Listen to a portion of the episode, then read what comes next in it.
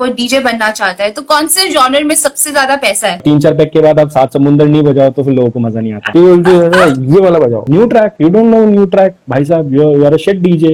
आप अपने आप को कैसे मार्केट करते हो, आप कैसे दिखते हो, आपकी ग्रूमिंग स्किल्स, आजकल ये सारी चीजें भी as a package.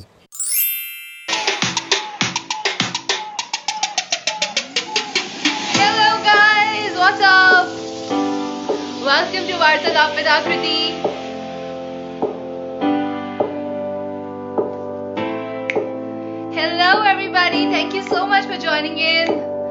Yes, today we are talking to a DJ and today's episode is dedicated to all the people who are interested in music and want to make a career in music.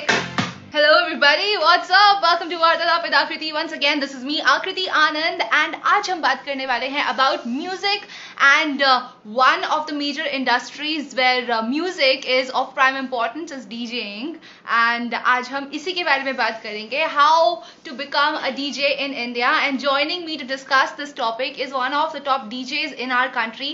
He's one of the top Bollywood DJs in our country, also my dear friend, because isne meri 20th birthday party pe play kiya था और तब से we are friends. So Sudhanshu Singh, thanks to you ma'am for this live session. This is going to be helpful. Yes, it is absolutely going to be helpful because joining me is a very very experienced DJ. He's been working for a long time and I know him also since I was 20. Us time he played on my birthday and right now over the years he has traveled almost all over the world. He's played in Russia, Tanzania, Kenya, Singapore and Dubai, Oman and many other places. And also Bollywood is his genre and he also has a podcast on Spotify and so many things to talk about. So without further ado, let me take DJ Ravish live and solve all your queries on how you can be a DJ. और अगर आपकी कोई ऐसी questions हैं जो आप पूछना चाहते हैं and you have some query on this field, we welcome you to write down your questions और हम आपके questions लेंगे and बात करेंगे and hopefully this is going to be an educational and enlightening session for many people who want to make their career into the DJing industry. Also हम इसके बारे में भी बात करेंगे कैसे pandemic की वजह से you know the industry is right now struggling and what is it that DJs can do in the future and अभी इस time पे भी कैसे DJs अपने talent को monetize कर सकते हैं. Ravish is doing a great job in all of this and I know it first hand क्योंकि मेरी उससे बात होती रहती है और उसने मुझे बताया है कि how he is working things out.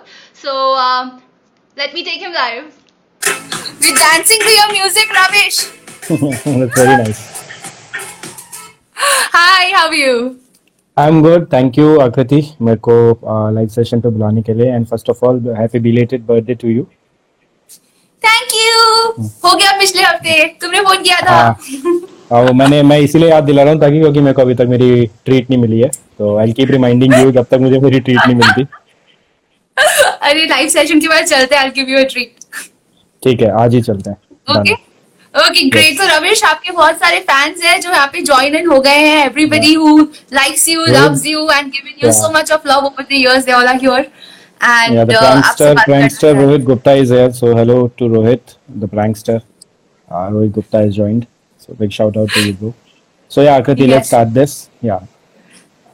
Yeah, so Ravish, सबसे पहले तो सबसे बड़ा क्वेश्चन है मेरे पास IPL को लेके. Now IPL has started again and you have been playing in IPL. तुमने 3-4 साल बजाया लगातार. You have played in so many matches. You have made the entire stadium, you know, rumble, roar, dance and shiver to your music.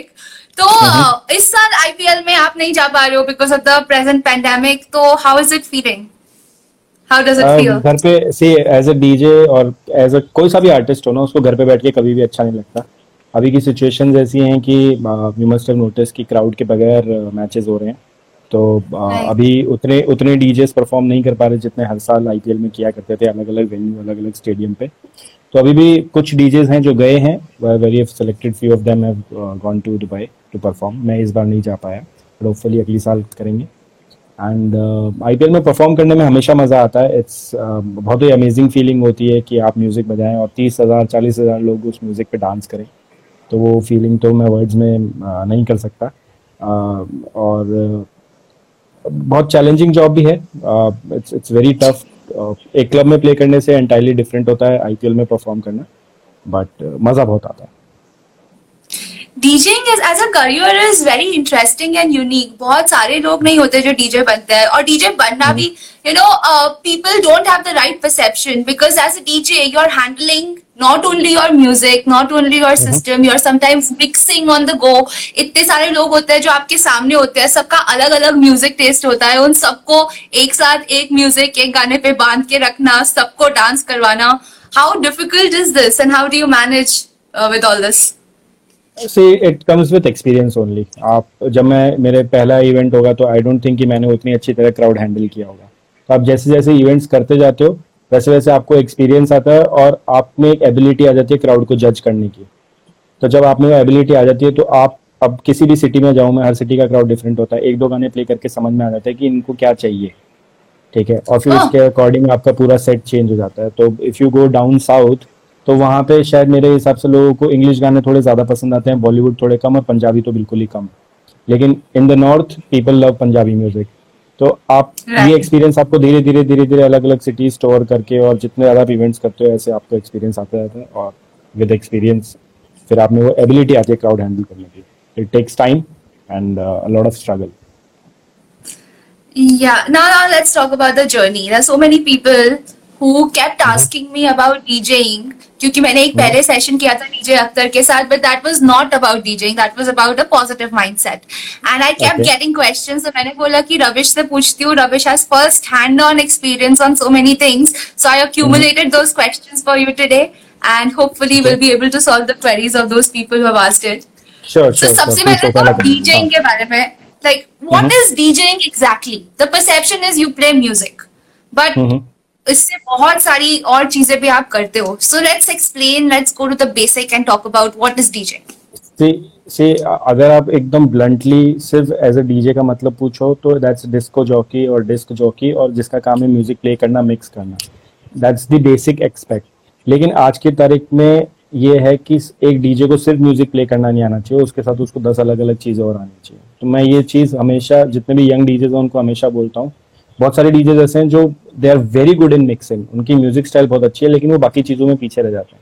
अब ये बाकी चीज़ें क्या हो जाती हैं कि आप अपने आप को कैसे मार्केट करते हो, आपकी कम्युनिकेशन स्किल्स कैसी है, आपकी माइकिंग कैसी है, आप कैसे दिखते हो, आपकी ग्रूमिंग स्किल्स. आजकल ये सारी चीज़ें भी as a package which is I believe कि ये डीजिंग से रिलेटेड नहीं थी, लेकिन अब ये हो गई प्रेजेंट सिनेरियो में कि आजकल क्राउड को भी ऐसा डीजे चाहिए जो दिखने में बहुत अच्छा हो, जो प्रेजेंटेबल हो, यू नो, क्योंकि आपका पहले इंप्रेशन आपकी फोटो से जाता है. आपने कभी किसी डीजे को सुना नहीं है तो आप उसका फ्लायर में फोटो देखते हो कि यार ही is a good looking DJ, है ना, and then you go attend, and then attend करने के बाद आप म्यूजिक सुनते हो.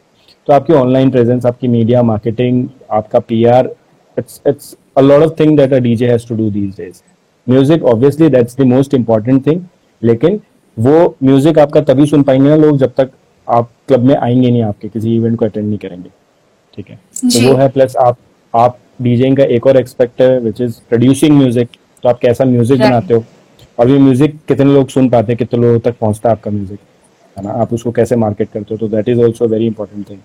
तो ये बहुत सारी चीजें हैं और it's a very tough job. हमेशा होता है ना कि दूसरों की थाली में घी ज्यादा दिखता है तो लोगों को लगता है DJing is a very easy job, आपको जाके म्यूजिक ही तो बजाना है. लेकिन वो लोग ये नहीं समझते कि वो कितने सालों का स्ट्रगल लगता है, कितनी स्लीपलेस नाइट्स लगती है, कितने डार्क सर्कल्स लगते हैं कि आप एक मुकाम तक पहुंच पाओ कि लोग आपके आके और आपको सुने आपके इवेंट में. So let's talk about each one of this one by one. सबसे पहले आपने कहा कि म्यूजिक इम्पोर्टेंट है, तो म्यूजिक में कौन सा जॉनर है जहाँ पे अगर इंडिया में कोई बनाना चाहता है, कोई डीजे बनना चाहता है, तो कौन से जॉनर में सबसे ज्यादा पैसा है?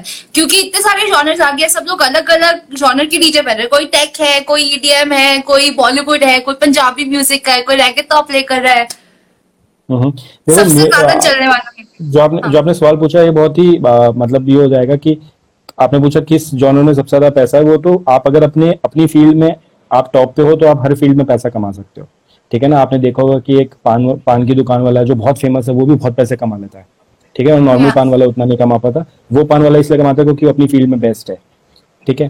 तो अगर आप किसी भी जॉनर में बेस्ट हो तो आप कितने भी रुपीज कमा सकते हो. जो बहुत बड़े EDM डीजेज हैं जो बड़े बड़े म्यूजिक फेस्टिवल्स में प्ले करते हैं, सनबर्न, सुपरसोनिक में, they make a lot of money, ठीक है.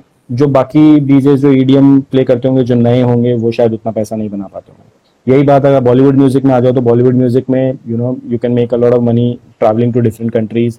बॉलीवुड म्यूजिक के साथ फायदा ये है कि आप वेडिंग्स में प्ले करके बहुत अच्छा पैसा कमा लेते हो। तो but you have to be good in what you do. आप किसी भी जॉनर में आप अगर बेस्ट करते हो तो आप उस में पैसा कमाने की कोई लिमिट नहीं है। बस ये है कि आपको अच्छा होना पड़ेगा, आपको उतने साल का स्ट्रगल करना पड़ेगा कि आप वो एक फीस डिमांड कर सको और आपको वो फीस जस्टिफाई भी कर सको आप उस फीस को। तो ये है कि हाँ, तो सारी जॉनर अच्छे हैं क्योंकि इंडिया में बॉलीवुड ज्यादा चलता है। Bollywood is something everyone is connected to, no matter what. Bollywood बजते ही सबके पैर थिरकने शुरू हो जाते हैं। And you also play Bollywood and you have already tried other genres also. आप बहुत सारे जॉनर्स बजाते हो। Which is your favourite genre जिसको तुमने बहुत बजाया, जिससे तुम्हें पॉपुलैरिटी मिली? मेरा फेवरेट जॉनर बॉलीवुड ही है। I am a proper Bollywood desi DJ. And Bollywood सिर्फ इंडिया में नहीं चलता, Bollywood all over the world चलता है। सो आपने जितनी भी कंट्रीज का नाम लिया, मैं जहाँ जहाँ जाके परफॉर्म करके आऊँ मैंने वहाँ जाके बॉलीवुड ही बजाया। मैं रशिया जाके भी बॉलीवुड प्ले करके आऊँ, मैं अफ्रीका जाके भी बॉलीवुड प्ले करके आऊँ, मैं सिंगापुर, इस्तांबुल, सब जगह बॉलीवुड प्ले किया है मैंने, है ना। क्योंकि वहाँ पे जाके अगर मैं वहाँ का म्यूजिक बजाऊंगा तो वो म्यूजिक बजाने वाला तो बहुत लोग ऑलरेडी बैठे हैं, ठीक है ना। तो उनको चाहिए कोई इंडिया से आके इंडियन म्यूजिक बजाए, इसलिए मैंने जाके वहाँ पे बॉलीवुड म्यूजिक बजाया। तो माई फेवरेट इज बॉलीवुड। अब आप पूछो कि मेरे को किससे पॉपुलैरिटी मिली, तो मैंने एक फ्यूजन किया था एम्पलीफायर ट्रैक के साथ।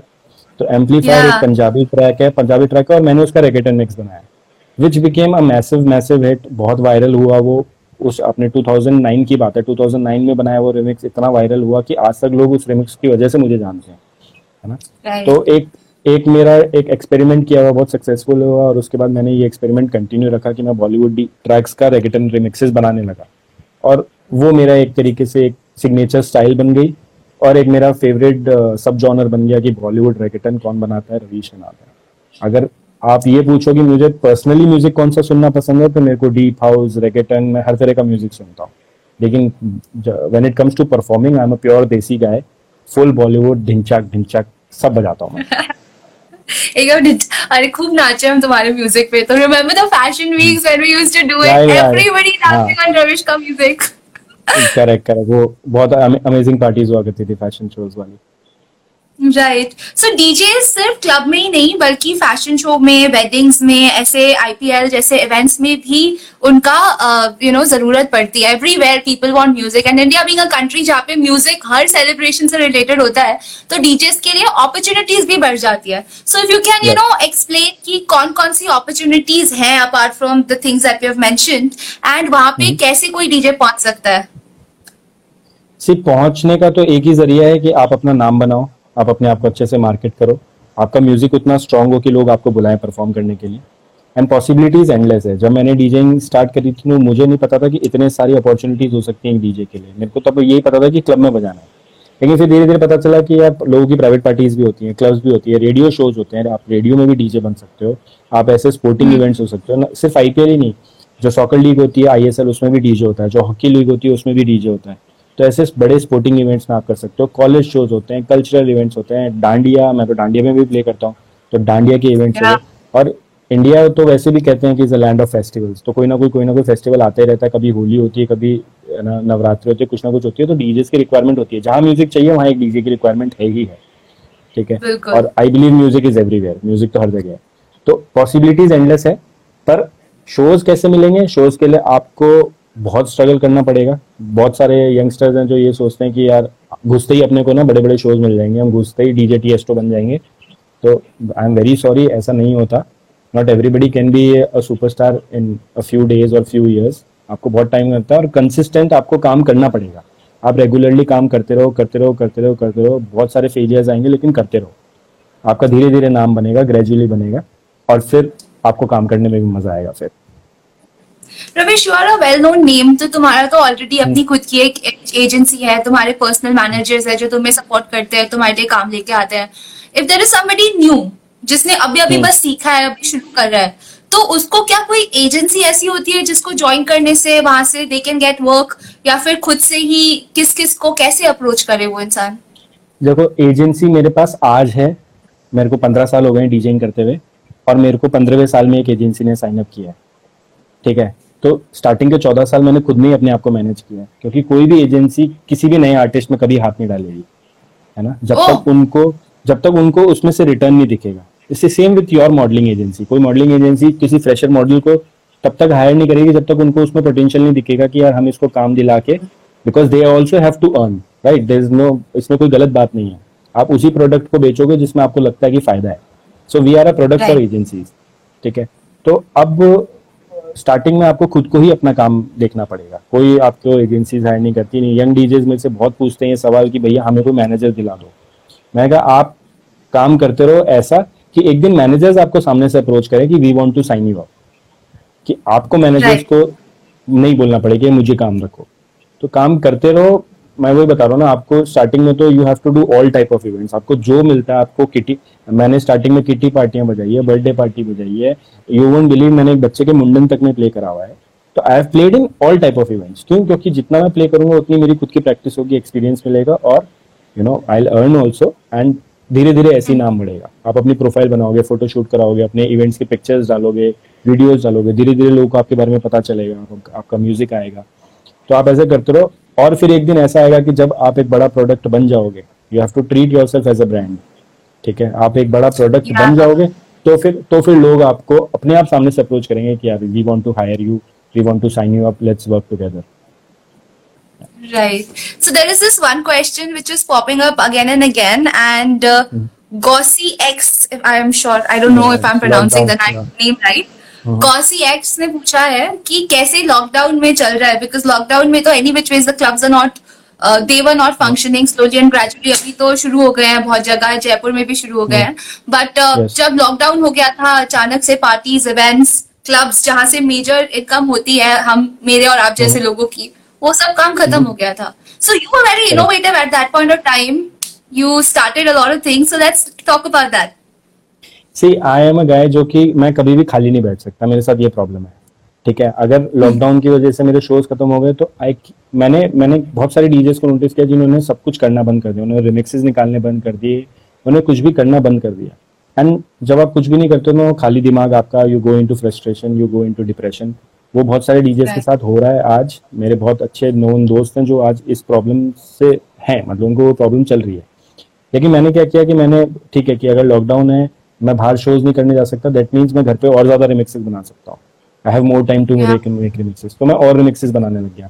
फिर मैंने थोड़ा सोचा कि यार थोड़ा फनी कंटेंट बनाते हैं, थोड़ा मीम कंटेंट बनाते हैं, तो मैंने वो बनाया, उस पर बहुत अच्छा रिस्पॉन्स मिला। Then I started a talk show कि चलो यंग डीजेस को इंस्पायर करने के लिए दूसरे डीजेस की जर्नी बताई जाए, तो I started Ravish talks. Ravish talks के मैंने 20 एपिसोड्स करे, ठीक है, और उसके बाद मैंने वो शो को सही टाइम पे मैंने उसको क्लोज भी कर दिया कि let's close it, will start again जब और टाइम मिलेगा। तो यू नो कुछ ना कुछ करते रहो, you keep yourself occupied. I know it's a tough situation क्योंकि इनकम नहीं है, ठीक है। आपको जितने भी आर्टिस्ट हैं, not just DJs, all the performing artist, अभी किसी के पास इनकम का कोई सोर्स नहीं है। और अभी जैसे धीरे धीरे ओपन हो रहे हैं, पता नहीं कब जाके उनको वो इनकम मिलने लगेगी जो पहले मिला करती थी। तो times are very tough, but you have to be tougher, है ना, आपको और टफ बनना पड़ेगा। आपको कुछ ना कुछ करते रहो, कीप योरसेल्फ ऑक्यूपाइड। आप जो चीज अच्छी से कर सकते हो, आप रिमिक्स अच्छे बना सकते हो, आप रिमिक्सेस बनाओ, फनी कंटेंट बना सकते हो, फनी कंटेंट बनाओ। आप खाली बैठो तो आप कुछ ना कुछ इनोवेटिव करते रहो, ताकि आपको वो फ्रस्ट्रेशन और डिप्रेशन आपको नहीं मिले, जिससे आपको कल को ये नहीं हो कि एक बहुत अच्छा आर्टिस्ट को ये फील्ड छोड़नी पड़ गई, जो कि अभी बहुत हो रहा है कि बहुत सारे डीजेज हैं जो they are living DJing and वो कुछ ना कुछ जॉब ज्वाइन करने की सोच रहे हैं कि यार कोई जॉब ज्वाइन कर लें अभी, because they have to you know provide for their family. Nothing bad in that, you know situations are like this, but आप कुछ ना कुछ करते रहो, मेरा तो यही सजेशन है सबको। हाँ, and even if somebody is trying to take up a job तो करो अभी। आई एम श्योर दैट पैसे सबके लिए इम्पोर्टेंट है, the time is uncertain, मुझे भी अगर कोई जॉब मिलेगी आई विल टेक इट। या तुम तो यार एंटरप्रेन्योर लोग हो, तुम्हें क्या जरूरत है जॉब की? वो लगता है यार अभी तो सिचुएशन ऐसी है कि you know it's been more than 6 months lockdown हुए और वो सब कुछ हुए, अभी तक क्लब्स ओपन नहीं हुए हैं। And I am very sad कि गवर्नमेंट की तरफ से night life and entertainment industry, tourism industry के ऊपर कोई फोकस नहीं है। जो होटल्स पहले भरे हुए रहते थे वो होटल्स एम्प्टी जा रहे हैं, ठीक है, रेस्टोरेंट्स खाली जाते हैं, नाइट क्लब्स खाली जा रहे हैं, और यू नो बहुत बुरी हालत है। तो और उस पर कोई फोकस भी नहीं है गवर्नमेंट का, उनके लिए कोई प्रायोरिटी भी नहीं है। बाकी सारी इंडस्ट्रीज खुल चुकी हैं, सिर्फ एक यही है नाइट लाइफ इंडस्ट्री जो अभी तक बंद है, you know, एंटरटेनमेंट इंडस्ट्री अभी तक बंद है बिल्कुल. एंड मुझे तो लग रहा है कि अभी दिसंबर तक तो आई थिंक बंद ही रहने वाली है because of the way cases are increasing everywhere. Cases तो हमेशा बढ़ते ही रहेंगे, that's a different topic, but वही है ना कि जब when everything else is open तो ये भी ओपन होना चाहिए because it also provides for a lot of people. बहुत सारे आप एक नाइट क्लब में देखो बारटेंडर्स होते हैं, हाउसकीपिंग स्टाफ होता है, डीजेज होते हैं, कितने लोगों को उससे यू नो एम्प्लॉयमेंट मिलता है. वो सारे लोग वो लोग हैं जो यू नो डेली कमाने वाले लोग हैं, तो उनकी क्या हालत हो रही है क्योंकि पिछले 6 महीने से वो लोग घर पे बैठे हैं. आज की तारीख में किसके पास 6 महीने की सेविंग्स होती है? किसी के पास नहीं होती है. तो बहुत बुरी हालत है. I know a lot of people जिनकी ऐसी हालत हो रखी है, तो I can feel, I can understand. And मैं भी उन्हीं में से ऐसा हूँ कि हाँ ठीक है, जो बंदा पहले यू नो पूरा मंथ ट्रैवल करता रहता था शोज के लिए, वो घर बैठा. एयरपोर्ट देखे टाइम हो गया कैसा होता है, एयरपोर्ट भूल गए हम. तो it must have happened with you also because I know you were travelling quite a lot. तुम रोज ही कहीं ना कहीं, कभी ये कंट्री वो कंट्री, ये सिटी वो city, you were playing everywhere. And suddenly lockdown हो गया, घर में बंद कर दिया ना, और विद योर फैमिली पेरेंट्स. थोड़ा एडजस्टमेंट में भी कभी इशू होता है फैमिली के साथ क्योंकि आप रहती नहीं हो घर में. इरिटेशन भी आता है कि यार मैं घर में कैसे, मेरे को हो रहा था, कल सुबह हो रहा था. I was like what has happened, my life is ruined, I am sitting inside the house. But I think this is just the time and it will also pass. And how do you maintain and manage to keep a positive mindset in सब चीजों में?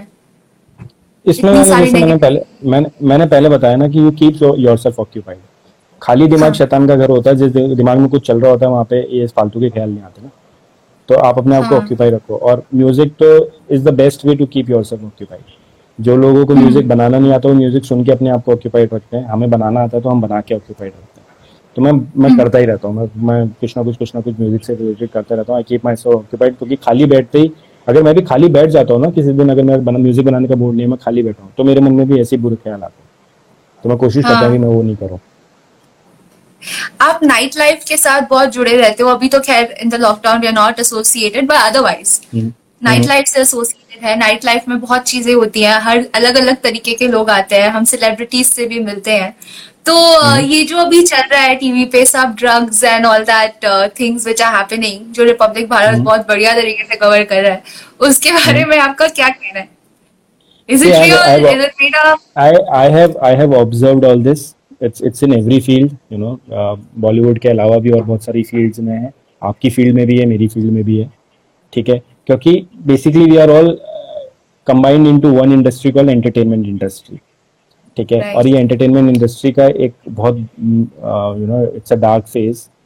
Everybody knows about it but कोई इसके बारे में बात नहीं करना चाहता क्योंकि everybody is scared to talk about it.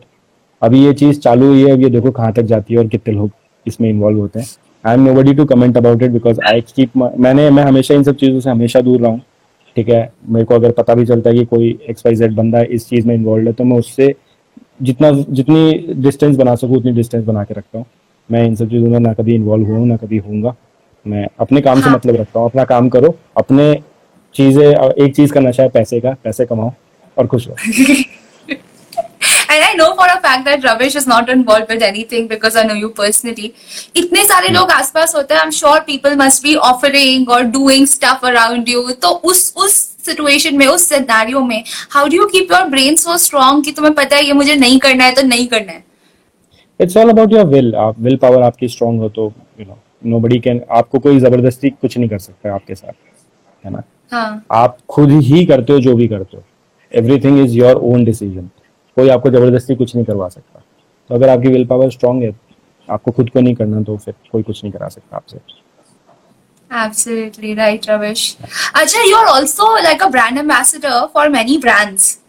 How did you get those collaborations? And किसी डीजे को ऐसे collaboration करना है तो वो क्या करे? See, again ये सारे collaborations मेरे पास खुद सामने से चल के आए, you know, because of my name और my social media fan following.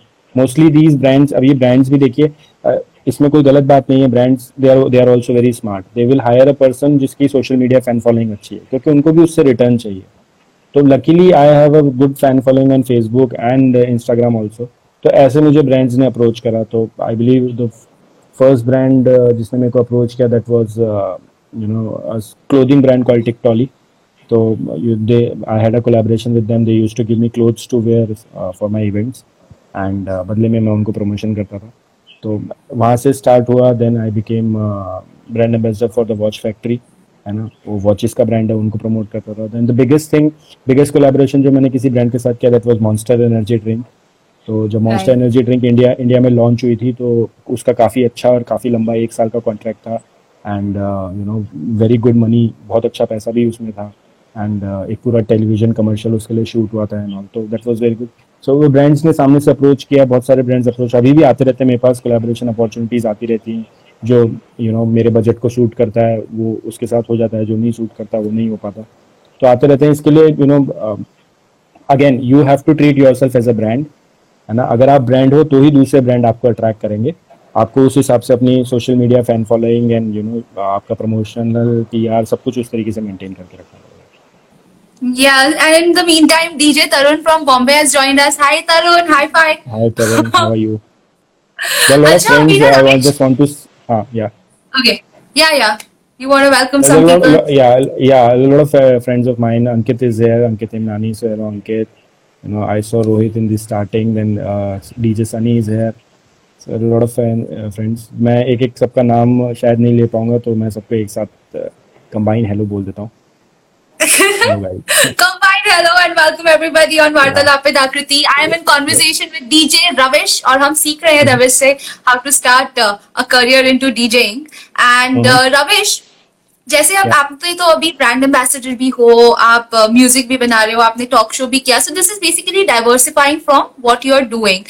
और ये diversification अलग अलग फील्ड में है, लेकिन ये सब कम्युनिकेट कंबाइन होके एक ही फील्ड से जुड़ता है which is music, right? Entertainment समझ लो, म्यूजिक समझ लो, या राइट. अभी लॉकडाउन में मैंने ये भी देखा कि like Tarun is also here, he can be one of the examples. People are playing music online using their social media platform as a place जहाँ पे वो म्यूजिक बजाते हैं, लोगों को एंटरटेन करते हैं, डांस कराते हैं, Saturday night parties. You know जब स्टार्ट हुआ था, जब लॉकडाउन स्टार्ट हुआ था, तो कुछ डीजेज ने अपने फैंस को एंटरटेन करने के लिए लाइव जाना स्टार्ट करा कि यू नो फैन फॉलोइंग को मैं एंटरटेन करूंगा म्यूजिक, विच वाज गुड. ठीक है, a DJ entertaining is crowd, no problem in that. But then इसमें भी ना हम डीजेस का एक्सप्लॉयटेशन चालू कर दिया ब्रांड्स ने. सो ऐसे ऑफर आते थे कि you play for my brand और माय पेज, आपको मेरे पेज से लाइव जाना है, और जब सिचुएशन नॉर्मल हो जाएगी ना तब हम आपको शो देंगे, है ना. तो लोगों ने उस ट्रैप में फंस के ना, lot of people have performed in you know other, दूसरों के पेज पे जाके लाइव जा रहे हैं और परफॉर्म कर रहे हैं. एंड इसमें बहुत सारे बड़े बड़े जो नाम है ना, who can pay for these DJ services, बहुत मैं नाम नहीं लूंगा, लेकिन बहुत बड़े बड़े एफएम स्टेशंस हैं, बहुत बड़े बड़े म्यूजिक फेस्टिवल के पेजेस हैं, जो कि चाहे तो एक डीजे को, आई एम नॉट सेइंग कि कोई डीजे 50,000 रुपये चार्ज करता है आप उसको 50,000 रुपये दो, लेकिन आप वो they can easily pay them 5,000 और 10,000 rupees as an appreciation amount कि आप हमारे पेज पे लाइव गए हो, 1 घंटा 2 घंटा आपने प्ले करा. लेकिन सबने फ्री में काम करवाया डीजे से, एंड डीजे यू नो इस ट्रैप में फंसे भी हैं कि नहीं यार हम कर लेते हैं, घर पे खाली तो बैठे हैं, प्ले कर लेते हैं. You are giving your time, आपका एक ही तो आर्ट है जिससे आप पैसे कमा रहे हो, and you are doing it for free, आप उसको फ्री कर रहे हो. आप लोगों को वो गलत आदत लगा रहे हो कि ये बंदा तो अवेलेबल फॉर फ्री है. तो मेरे पास भी ऐसे बहुत सारे ऑप्शन आए थे कि आप हमारे पेज से लाइव चले जाओ, ये कर लो, वो कर लो. पहला प्रॉब्लम, जो सबसे बड़ा प्रॉब्लम था, I don't have a you know this console at home. तो कंसोल नहीं है तो बात ही खत्म हो गई, मैं परफॉर्म कर ही नहीं सकता, तो मैं वैसे मना कर देता. और दूसरी चीज मुझे मालूम था कि यार ये सिचुएशन 6 महीने साल भर बाद, यू डोंट नो कब नॉर्मल होगी, और तब जाके आप मुझे याद रखोगे भी यार नहीं रखोगे, आप मुझे शो दोगे भी या नहीं दोगे, आई डोंट नो.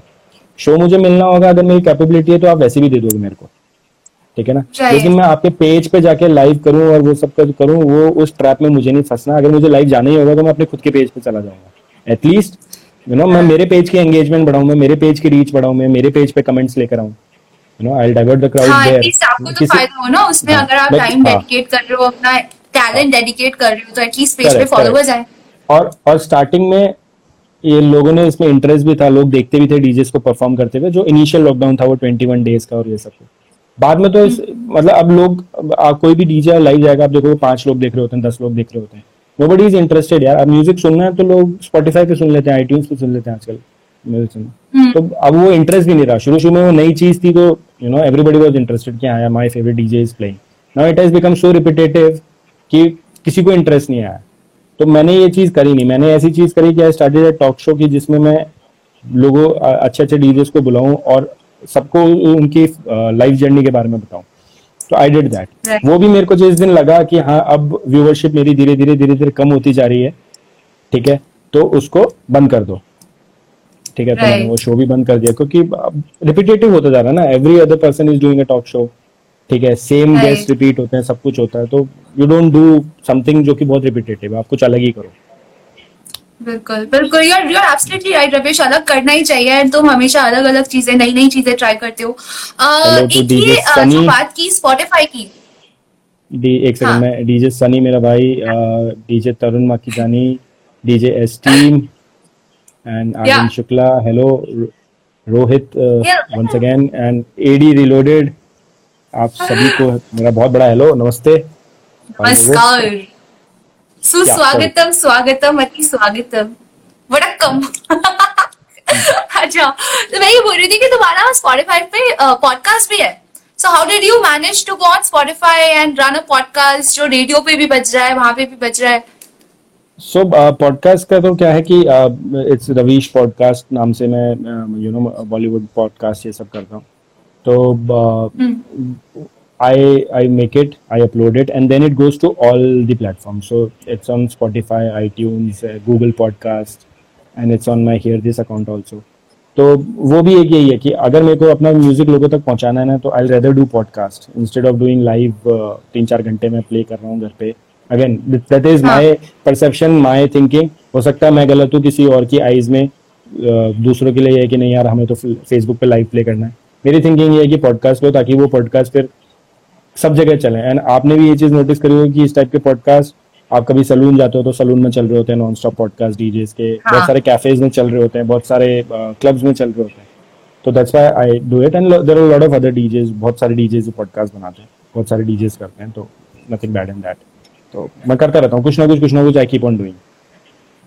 या, और पॉडकास्ट बनाया, उसमें अच्छी सी ओपनिंग वॉइस भी है, रविश की भी वॉइस आती है, Ravish is playing music and you are talking something. So that interaction between a DJ and the audience is important in order to you know make that relationship with people. सो जो DJs हैं जो कर रहे हैं ऐसे, उनको आप क्या सजेशन दोगे कि how they can strengthen this relationship with their audience? मैंने हमेशा यंग डीजेस को एक चीज पे फोकस किया, that your miking skills should be very good. जो डीजे माइक के ऊपर अच्छे से बोल सकता है ना, वो अपनी म्यूजिक के मिस्टेक्स भी हाइड कर सकता है. एंड माइक पे बोलना बहुत इंपॉर्टेंट है. आप उससे अपने क्राउड से कनेक्शन बना के रखते हो. सो लेट्स से मैं किसी और सिटी में गया हूँ जहाँ पे मुझे कोई नहीं जानता, ठीक है, मैं वहाँ जाकर म्यूजिक प्ले करना स्टार्ट करूंगा, तो I will introduce myself on the mic कि hello everyone, this is DJ Ravish, DJ for the night and big hello to all the beautiful girls in the house night. अब मैं इतना बोलूंगा तो people, उनको मजा आएगा, दे विल चीयर अप, है ना. आपने भी देखा कोई डीजे माइक पे कुछ भी बोलता है तो लोग एकदम से चेयर अप करने लगते हैं, they start hooting and all. वही एक डीजे चुपचाप मुंह नीचे करके बजा रहा होगा तो लोगों को लगेगा कि ये बंदा खुद एंजॉय नहीं कर रहा, तो हम क्या एंजॉय कर पाएंगे, you know. You have to be very interactive. जो डीजे माइक के ऊपर जितना अच्छी तरीके से बोल पाता है, वो अपना क्राउड को उतनी अच्छी तरीके से एंटरटेन कर पाएगा, क्राउड से उतना अच्छा कनेक्शन बना पाएगा. तो your miking skill is very good. अब इसमें You know, आप इंग्लिश में बोल सकते हो, बहुत अच्छी बात है. आप इंग्लिश हिंदी मिक्स बोल सकते हो, that is much better than that, क्योंकि आजकल आप हिंदी में भी बोलते हो, दैट इज ऑल्सो ओके. तो आपको आप जिस लैंग्वेज में कंफर्टेबल हो, आप उस लैंग्वेज में बोलो और अपने क्राउड के साथ इंटरेक्शन रखो. That is very very important. DJing में miking skills is very important. अपने क्राउड को देख के भी बोलना पड़ता है ना. Supposingly you have gone to a place जहाँ पे the crowd is only Hindi speaking और वहाँ पे आप इंग्लिश में बोल रहे हो तो लोगों को समझ ही नहीं आएगा. And whereas you go to a fashion party and you start to talk in Hindi, then people will be like अरे ये क्या हो गया, which I feel is very strange. Hindi is our mother tongue, किसी को ऐसा नहीं करना चाहिए, बट करते हैं हमारे इंडिया में. वो अपने इंडिया में ही होता है कि you are ashamed of your own language, वो इंडिया में ही होता है. लेकिन बाहर की कंट्रीज में तो आप जाओ, वो लोग तो they proudly speak their language ना. वहाँ तो सब जगह उसी लैंग्वेज में बोलेंगे, वो इंग्लिश में बोलेंगे ही नहीं जब तक कि आप उनसे इंग्लिश में बात नहीं करोगे. बट यू ना, इसमें भी आपको प्रेजेंस ऑफ माइंड चाहिए कि अब अगर मैं कॉलेज शो में जाता हूँ तो मैं जाके अपने आप को hello guys I am DJ Ravish ऐसे इंट्रोड्यूस नहीं करूंगा. मैं वहाँ जाके माइक उठाते बोलूंगा क्या हाल है दोस्तों. जो मैसिव क्राउड है कॉलेज का, उनको वैसे मजा आएगा कि अरे यार ये अपने लेवल का बंदा है, ठीक है ना. आप उनके साथ उसी लेवल पे कनेक्ट हो जाओगे फटाक से. और वही आप एक फैशन शो में जाओगे जैसे आपने बताया, या किसी हाई एंड क्लब में जाओगे तो आप वहाँ जाके इंग्लिश में बोलोगे, जितनी अच्छी इंग्लिश आप बोलोगे उतने अच्छे आप उन क्राउड के साथ उतनी जल्दी कनेक्ट हो पाओगे। तो ये आपका प्रेजेंस ऑफ माइंड है। एंड फिर यही होता है कि 3-4 जब टैक्स डाउन हो जाते हैं सब, फिर उसके बाद आप हिंदी में बोलो तो लोगों को हिंदी में भी मजा आने लगता है ना। कि आप स्टार्ट तो करते हो, आप स्टार्ट तो करते हो शेप ऑफ यू से, everybody loves shape of you, you know, gasoline, और 3-4 पैक के बाद आप 7 समुंदर नहीं बजाओ तो फिर लोगों को मजा नहीं आता। तो ये तो होता ही है, हर पार्टी में होता है। राइट, रेट्रो म्यूजिक भी बहुत बड़े तरीके से वापस आया है। But before I talk about that, Tarun बोल रहा है बहुत बार उसने मेरा नाम लिया है on the mic. Yes, I have gone to his live sessions and he has taken my name again and again and it's really nice, it feels nice, you know, as a person and you are going to somebody's party and they take your name, so for him you are a crowd, और तुम उसका live session देख रहे हो and he has given you a small shout out, so that means a big thing for you, you became happy. And DJs, we are entertainers, you know. आप किसी को entertain कर रहे हो and you are bringing smile on their faces. That's the best thing you can do. तो you know, आप अपने crowd, आप किसी को personally जानते हो, you give him a shout out. आप किसी को personally नहीं जानते हो तो आप वैसे बोल दो कि you know, to all the beautiful girls in the house. आप वैसे बोल दो, to all the handsome boys in the house. वैसे बोल दो. तो आप you keep on, you know, giving shout outs. You keep on announcing. If अगर किसी का birthday आप वो announce कर दो, आपको कुछ song के बारे में introduce करना है. अब कोई आपने नया सॉन्ग बजाया जो अभी तक लोगों को पता ही नहीं है तो आप उसके बारे में बता सकते हो कि this is a brand new track by XYZ artist and you know recently release, this is my new remix. आप वो सब बताओ तो क्राउड को इंटरेक्शन, क्राउड को भी पता रहेगा कि यार this DJ is educating us. तो वो बहुत जरूरी है। Miking skills are very important, आपकी communication skills are very important. Ramesh, अलग अलग रिक्वेस्ट भी आती होंगी तुम्हारे पास जब तुम बजाते हो, यू गो एवरीवेयर, सो हर तरफ अलग अलग ऑडियंस होती है, which is the weirdest request that you have got? Or the most embarrassing or something like that. बहुत बहुत बहुत लंबी लंबी स्टोरीज हैं इसके लिए। चलो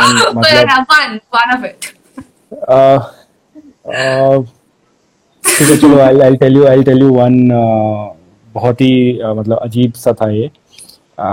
So I was playing for a very high end wedding show, you know, मतलब बहुत उस it was in Gujarat and वहाँ के मतलब एकदम टॉप जो सबसे रिच लोग होते हैं ना वो लोग थे वहाँ पे, मिनिस्टर्स लोग भी थे, एंड मैं प्ले कर रहा हूँ और बहुत अच्छी पार्टी चल रही है, सब कुछ चल रही है। एंड देन एक भाभी जी होती हैं जो एकदम नई मैरिड होती हैं, वो मेरे पास आई है ना, आके बोली कि यार play that new Saif Ali Khan song. तो अब क्या होता है कि यार यू आर प्लेइंग, आपने आपके कान में हेडफोन भी लगे हैं, बाहर इतना लाउड म्यूजिक है, उस पर आके कोई अगर सीधे सीधे आके ट्रैक का नाम बोल देना कि यू प्ले आहू आहू तो समझ में आता है। आप आगे बोलो प्ले सैफ अली खान सॉन्ग, तो सैफ अली खान के तो 100 गाने हैं, कौन सा बजाना है आपको पता ही नहीं चलता, तो आप कंफ्यूज हो जाते हो कि यार कौन सा बजाना है क्या। तो आप कंफ्यूज हो गए कि यार क्या है। मैंने कहा कौन सा सॉन्ग, बोला अरे that new Saif Ali Khan song यार, एकदम ब्रांड न्यू आया सैफ अली खान सॉन्ग। तो उस टाइम पे लव आजकल नई नई आई थी, तो ऐसे आहू आहू, बोले नहीं। मैंने कहा वो चोर बाजार है, बोले नहीं। मैंने 1-2 गानों के और नाम लिए, बोला अरे यार तुम्हारे पास है ही नहीं यार गाना, यार तुम्हारे पास है ही नहीं गाना, किस टाइप के डीजे हो, तुम्हारे पास नया गाना ही नहीं है सैफ अली खान का। मैं बस लाइक यार कौन सा गाना आ गया सैफ अली खान का। मैंने कहा चलो ठीक है। थोड़ी देर बाद फिर वो वापस आई, बोला व्हाट हैपेंड यार, play that Saif Ali Khan song. यार कौन सा गाना, आप मेरे को नाम तो बताओ गाने का कौन सा है, आई प्ले इट, मेरे को कोई प्रॉब्लम नहीं है प्ले करने में, बट आप मेरे को नाम तो बताओ। बोला अरे that latest Saif Ali Khan song with that foreign chick, यार फॉरेन मॉडल के साथ उसका एकदम लेटेस्ट गाना आया है ना, वो चलाओ। अब मैं फॉरेन मॉडल के साथ कौन सा गाना, मेरे नहीं समझ में आ रहा। अरे तुम्हें बेचारे उस तब तक रिलीज ही नहीं हुई थी मूवी, वो उससे भी पुरानी बात है। तो लाइक यार कौन सा गाना है यार, कौन सा गाना, मैं परेशान हो गया। मैंने कहा छोड़ो यार, फॉरगेट इट, क्योंकि मेरा पूरा माइंड उस चीज में खराब हो जाता है, ऐसे कुछ कोई कुछ कर देता ना। And then she is standing in front of the dance floor and doing thumbs down, क्योंकि उसका गाना नहीं चल रहा, एवरीबडी एल्स इज डांसिंग, मतलब 99 पीपल आर डांसिंग, वो अकेली थम्स डाउन कर रही है क्योंकि उसको उसके पसंद का गाना नहीं मिला। और मेरे को देख देख के मेरा दिमाग खराब हुआ, मैं कि यार मैं कौन सा गाना आ गया, मेरे दिमाग में वही चल रहा है, Saif Ali Khan song new model, अब कैसे पता जाए। तो थोड़ी देर बाद ऐसे ही आई प्लेड ठानी सिंह का एक ट्रैक आया था उस टाइम पे, ब्रेकअप पार्टी, आज मैंने ब्रेकअप की पार्टी रख ली है, ऊपर ऊपर ऊपर ऊपर ऊपर ऊपर इन द एयर। तो आई प्लेड दैट सॉन्ग जो कि मेरे उस टाइम पे नया नया ट्रैक था, तो I played that and she came running to me, बोला यही तो चाहिए था। इस गाने में सैफ अली खान कहाँ से आ गया सैफ अली खान इस गाने के अंदर, this is Honey Singh song. बोलो no I wanted this only, यही चाहिए था मुझे। एंड मैं वो सॉन्ग इसलिए प्ले नहीं करना चाहता था because that was an engagement party, मैं वो गाना प्ले नहीं करना चाह रहा था क्योंकि वो गाना ब्रेकअप पार्टी है, बट स्टिल मैंने वो चलाया और वो शी केम रनिंग, यार मेरे को ये वाला चाहिए था।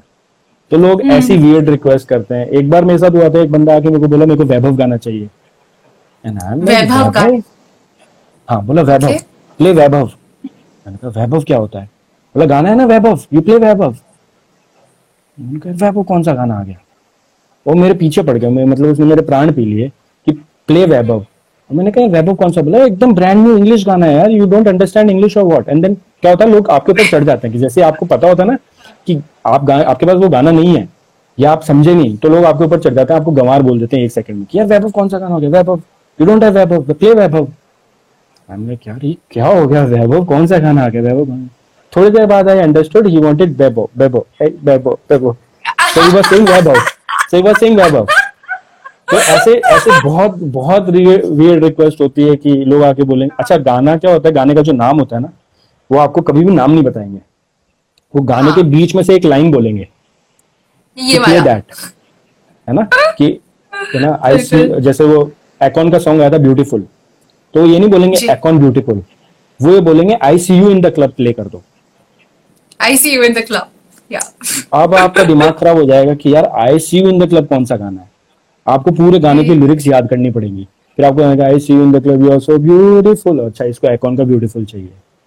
ऐसे ही बंदा मेरे पास एक बार आके बोला था कि प्ले भाई साहब, भाई साहब कौन सा गाना है, प्ले भाई साहब, उनका भाई साहब कौन सा गाना आ गया। और आपका दिमाग खराब हो जाएगा, आप अपना सारा काम छोड़ दोगे, आपका पूरा सेट खराब हो जाएगा, जो आप बजाने वाले आप वो भूल जाओगे, जो आपने बजाया आप वो भूल जाओगे, आपका चेहरा उतर जाएगा, आपके दिमाग में सिर्फ एक चीज चलेगी भाई साहब, यार व्हाट इज भाई साहब, मतलब प्ले भाई साहब यार, you know new track, you don't know new track, भाई साहब you are a shit DJ, you are a bad DJ, you don't know भाई साहब ये गाना कौन सा है, अभी मुझे भी सुनना है, मिस्ट्री हो रही है। राइज अप सुना गाना, ओह माय गॉड भाई साहब, so he wanted rise up, जिसको उसने बोला मेरे मम्मी पापा ने मेरी बिल्ली को भाई साहब बोलते हैं आजकल मेरी बिल्ली का नाम चेंज करके भाई साहब रख दिया है। सो ऐसा बहुत होता है कि लोग बहुत ही मतलब गाने का पूरा एकदम ऐसी तैसी करके उसके बीच में से एक वर्ड उठा के बोलेंगे कि ये गाना चला दो, यू नो उसका नाम बिगाड़ देंगे। और आके क्या है फिर कई लोग आते हैं जो कान में आके पूरा गाना गाना चालू कर देते हैं, उनको गाना नहीं पता होता है ना, लेकिन उसकी ट्यून आपको सुनाने लग जाते हैं, टिंग टिंग टिंग टिंग टिंग टिंग। ऐसा नहीं कि एक हो दो हो, ऐसे 10-10 लोग एक साथ आ जाएंगे, डीजे को घेर लेंगे, आपका काम नहीं करने देंगे। So you have to be polite and still manage your music and manage the audience. क्या बाउंसर वगैरह लगते हो ना तुम 2-3 साथ में? हाँ, एंड इसमें एक चीज और फनी होती है कि कुछ लोग ऐसे होते हैं जिनको ना गाने का नाम पता होता है, ना उनको गाने के लिरिक्स पता होती हैं, लेकिन उनको गाने का वीडियो याद होता है पूरा। So they will come up to you, they will come up to you and they will do the dance step of that track, and then it's your job to figure out.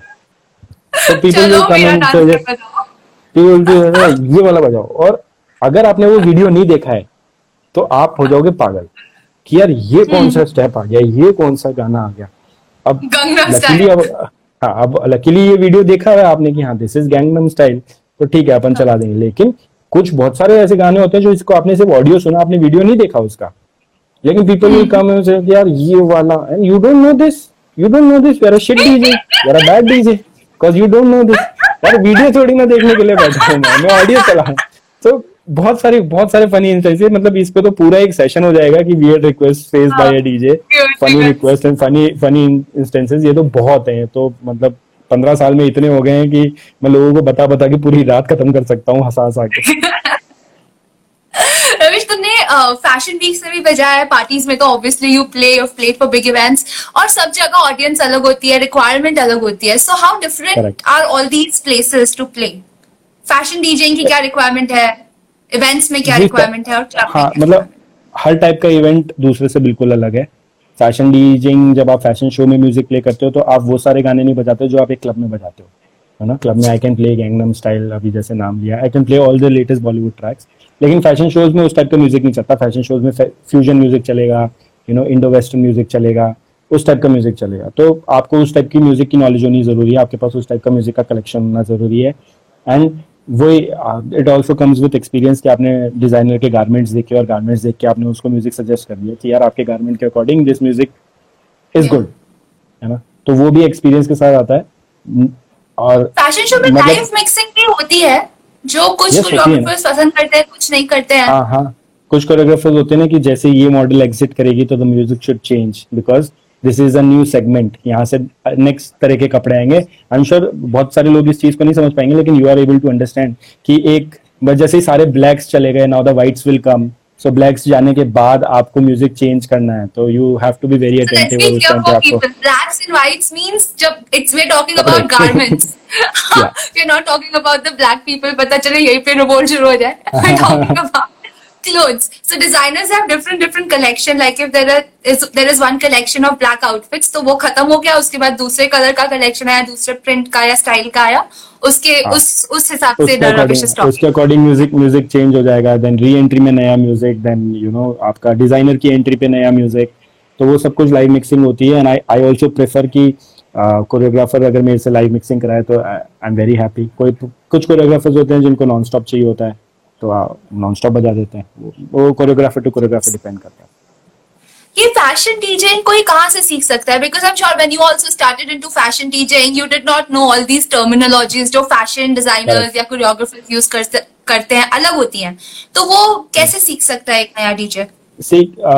Fashion DJing के लिए अलग से तो कुछ course है नहीं, you have to first know the DJing. पहली बात आपको डीजेइंग आनी चाहिए, और जब आपको डीजेइंग आ जाती है और अगर आपको कोई ऐसा बंदा मिल जाता है जो आपके साथ अपने साथ आपको फैशन शोज में ले जा सकता है और वहाँ पे आपको ग्रूम कर सकता है, ट्रेनिंग दे सकता है, तो वही एक तरीका I believe is there to learn fashion DJing, क्योंकि इसके अलग से कोई कोर्स नहीं है। आप मतलब वैसे इनफैक्ट किसी भी फील्ड के लिए कोई अलग से ऐसे नहीं है कि क्लब डीजिंग के लिए अलग कोर्स है, वेडिंग डीजेज के लिए अलग है, it's one course that is DJing. उसके बाद आपको उसमें किस किस फील्ड में क्या क्या काम करना है वो आपको काम करके ही समझ में आएगा, है ना। IPL भी हमने फर्स्ट टाइम किया था तो आई डिड नॉट नो कि क्या क्या करना है, वो तो वहां जाके पता चला कि यार ये इतने सारे रूल्स एंड रेगुलेशंस फॉलो करने पड़ते हैं आपको। हाँ, 4 पन्नों के तो सिर्फ रूल्स जाके फॉलो करने, रन्स पे भी आपको ध्यान देना पड़ता है ना। जैसे छक्का लगा तो you have to play that छक्का वाला सॉन्ग, चौका लगा उसका आउट वाला अलग सॉन्ग। और मैं तो स्टेडियम गई हूँ, मुझे तो कुछ समझ नहीं आता स्टेडियम जाके कब छक्के लग रहे कब चौके लग रहे, बस लोग चिल्लाते रहते हैं पूरे टाइम। सो इसीलिए भी IPL करना is a very difficult job, very tough job.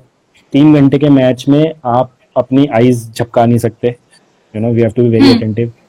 There is no room for error, zero room for error, क्योंकि everything is live and everything is recorded, तो आप मिस्टेक कर ही नहीं सकते।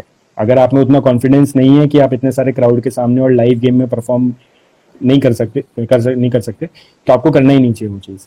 आप मत ही घुसो उसमें, क्योंकि फिर आप पूरा एक स्पोर्टिंग इवेंट खराब कर दोगे, है ना। चौके पे अगर आपने चौके का म्यूजिक नहीं बजाया तो वो भाई मतलब it is a very big thing, मतलब वो टीम की प्रेस्टीज पे बात आ जाती है कि हमारी टीम ने चौका मारा और आपके डीजे ने म्यूजिक क्यों नहीं बजाया, तो बहुत प्रेस्टीज इशूज हो जाता है। तो you know there is anthem for 4-6 wicket, umpires की एंट्री, यू नो स्पॉन्सर्स का music, your regular music, your no ball का music, your trumpet, there is a lot of things. मतलब 20-25 चीजें तो ऐसी होती हैं जो आपके फिंगर टिप्स पे होनी ही चाहिए हमेशा। एंड उसके अलावा रेगुलर म्यूजिक जो आपको क्राउड को एंटरटेन करने के लिए बजाना है, उसमें भी there are lot of issues related to licensing tracks की, क्योंकि कौन सा म्यूजिक आप बजा सकते हो कौन सा नहीं बजा सकते, बहुत सारा होमवर्क करना पड़ता है। And it's a very tough job, लेकिन मजा बहुत आता है कि वो जब 30,000-40,000 पीपल आपके म्यूजिक पर रिएक्ट करते हैं ना, तो उसका मजा ही अलग है। Do you ever feel, Ravish, that DJing is an underappreciated job? कि आप मेहनत बहुत करते हो, काम बहुत करते हो, इतना मतलब पूरे environment को समा बांधने का काम एक DJ करता है, म्यूजिक करता है, उसको इतना appreciation शायद नहीं दे पाते लोग, नहीं जानते importance.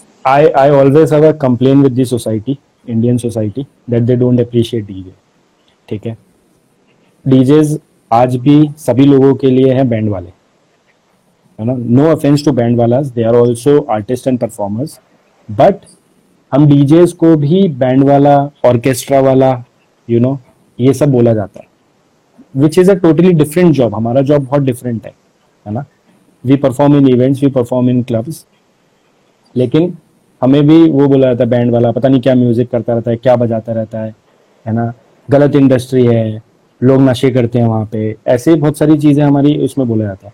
सेकेंडली, इंडिया में डीजेइंग को कभी भी एज अ प्रोफेशन ट्रीट नहीं किया गया है ना।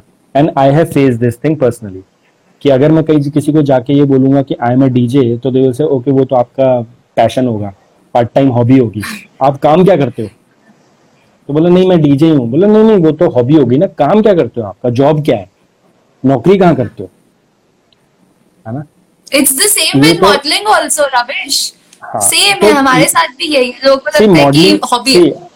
मॉडलिंग तो क्या है कि फिर भी एक बार वर्ड ऐसा है मॉडल बोलना कि लोग फिर भी एक बार समझ जाते हैं कि okay model, okay fashion industry, लेकिन डीजेइंग नहीं समझते। एंड आई हैव फेस कि यार मैं मेरा जब पहला बैंक अकाउंट खुलाने गया था और उसमें बोलते हैं कि where do you work, I wrote DJ. बोला ये क्या होता है, मतलब मेरे को बैंक्स ने अकाउंट खोलने से मना किया है, मेरे को क्रेडिट कार्ड देने से मना किया है बैंक्स ने।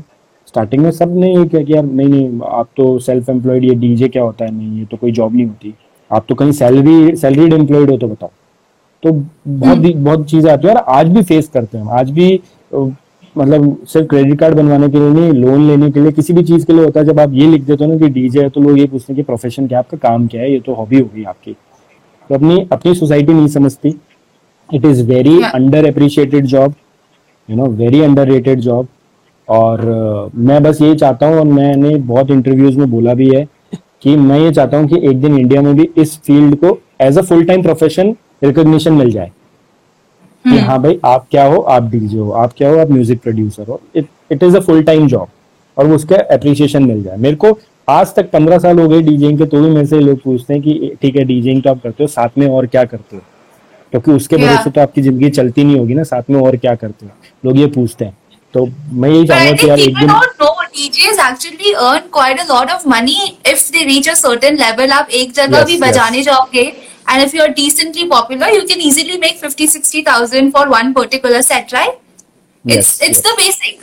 फिर आप जितने जितने बड़े होते जाते हो उतना आपका इनकम आई थिंक बढ़ता जाता है। मैं वही कह रहा हूँ कि मनी वाइज अगर आपका नाम है तो there is no limit to earn. आप उतना कमा लोगे एक रात में जितना शायद कोई बंदा जॉब करके पूरे महीने में कमाता होगा, है ना, उतना आप एक रात में कमा लेते हो। तो money is not a problem, the problem is with appreciation from the society कि कोई बंदा अगर ये बोल देता है I am doctor, I am engineer, I am lawyer, ये वो, तो लोग फटाक से रिकॉग्नाइज कर लेते हैं एंड लोगों की नज़र में उसकी इज्जत बढ़ जाती है कि ओ माय गॉड डॉक्टर साहब, ओ माय गॉड लॉयर साहब, एडवोकेट साहब। लेकिन हमारे क्या होता है कि हम बोलते हैं तो हमें वो हमें बड़ी गंदी नज़रों से देखा जाता है कि यार डीजे है, you know, वो वाली फीलिंग आती है। You don't understand. Is it the difference between tier 1 and tier 2 cities? Tier 1 में I think DJs are appreciated, welcomed, लोग जाते हैं उनके नाम पे। Bigger cities, more educated people, they obviously know about DJs, है ना? I don't think ये tier 1, tier 2 से नहीं होता, so that it's just about your mindset. आप कितना जानते हो इस फील्ड के बारे में? अगर कोई इसके बारे में जानता है तो they will appreciate. नहीं जानता है तो वो अब फिर वो नहीं समझते, ये उनके लिए प्रोफेशन ही एकदम न्यू है कि अरे पता नहीं क्या है, क्या कर रहा है, है ना। तो बस मैं तो ये चाहूँ कि अरे एक ना एक दिन ऐसा हो कि सोसाइटी अप्रिशिएट करे इस फील्ड को। जैसे अभी ये कमेंट्स आ रहे हैं डीजे वाले बाबू, ना I hate that word DJ वाले बाबू। वो क्या होता है डीजे वाले बाबू, व्हाट इज डीजे वाले बाबू? मैं तो गाने वाली थी यार रमेश, तेरे लिए मैं गाना गाने वाली थी। डीजे वाले बाबू मेरा गाना बजा दो। See you singing for me is okay because you know me from years for more than a decade, ठीक है, तो that is fine. But random people coming up to me and saying oh DJ वाले बाबू आ गए, तो आई hate that. क्यों? मैं किसी का बाबू वाबू नहीं होना यार, बात समझो। मैं एक प्रोफेशनल बंदा, मैं see, I'm a professional, so I want to be treated as a professional. जैसे दूसरे प्रोफेशंस को रिकॉग्निशन मिलता है ना, मैं भी यही चाहता हूँ कि डीजेइंग को भी रिकॉग्निशन मिले। मेरा बस यही है कि यार मैं डीजे बोलूँ तो लोग समझे कि हाँ यार okay he is a DJ, है ना। Ravish, over the years you have created a name for yourself and I'm sure people know you.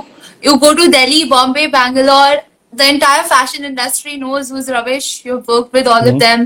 So many big artists, DJs, they all know about you. You've played in the biggest of the clubs in India and abroad. And I'm so happy that today you could take out this time for this interview.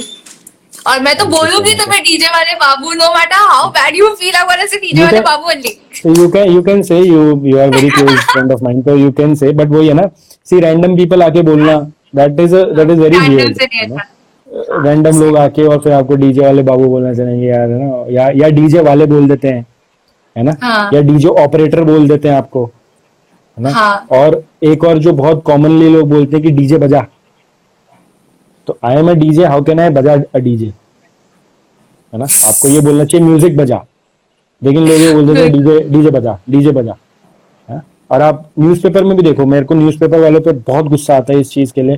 कहीं भी बोलेंगे रात को 10 बजे तक ही बज सकता है डीजे, है ना, डीजे बजाने की परमिशन रात 10 बजे तक ही. अरे डीजे नहीं बजता, आप बोलो ना म्यूजिक बजाने की परमिशन है ना, क्योंकि उनके लिए DJ equals to sound, DJ की परमिशन नहीं है, यहाँ डीजे की परमिशन नहीं है. तो वो टर्मिनोलॉजी भी बहुत गलत यूज होती है. मैं वही बनाना चाह रहा हूँ कि इस प्रोफेशन को रिकॉग्निशन नहीं मिलता, है ना.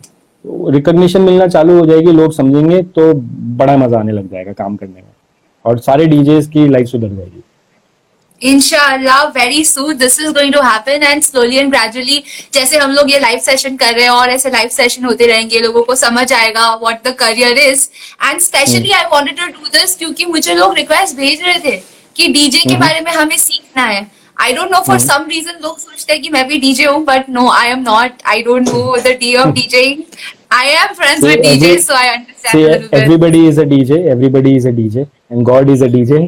So, you know, everybody can be DJ. इसमें कोई वो नहीं है. God is playing its symphony. हम सबको नचा रहा है God. Corona virus भेज दिया हमारे लिए. हम सब नाच रहे हैं. So natural. चलो Ravish, it was a pleasure having you, and thank you so much for such a wonderful conversation. Thank you so much. Thank you so much, Akriti. Take care. I'll see you in the evening. हाँ, evening, your birthday party. Okay, yay! मैं तेरे को दूसरी birthday party लेके जाऊँगी. ठीक है. नहीं, मेरे को तेरी birthday party चाहिए. मेरे को किसी और की नहीं चाहिए. मुझे तेरी birthday. ठीक है, मेरी birthday. Okay, मेरी birthday party. दाना. चलो. Okay. Thank you for having me. Thank you for having me. I hope कि मैंने सारे questions का सही जवाब दिया होगा. And thank you everybody, जो लोग भी live session attend करें. Thank you so much, guys. And you know, keep following, keep listening to my music. Thank you so much. Yes, everybody go follow Ravish, DJ Ravish. Ravish is bye. Ravishing. Thank you so much. Okay, Ravish, see you. Bye bye. Thank you. Bye. Thank you so much, people, for joining in and watching this wonderful live session. I had a great time chatting up with DJ Ravish. I'm sure आपको भी ये helpful लगा होगा, educational लगा होगा. जो मुझे questions आप लोगों ने DM किए थे, मैंने वो सभी पूछे. And I hope that we could solve your queries. Next week again, I will be back with some interesting live sessions. And अगर आपका live session miss हो गया है, then don't worry. 9 o'clock, I'm going to upload this same session on my Instagram. ये same session आप YouTube पे भी देख सकते हैं. And you can also listen to us, the podcast, on 7 different platforms, including Apple Podcasts, Google Podcasts, Anchor, Radio Public, Overcast, Breaker, and couple of other platforms. मैं सब कुछ डाल दूंगी लिंक में. Okay, so guys, see you. And if you like this session, मुझे follow भी कर लो, अच्छा लगेगा. And press the thumbs up button, guys. Bye. DJ वाले बाबू मेरा खाना बचा. डीजे वाले, बाय बाय.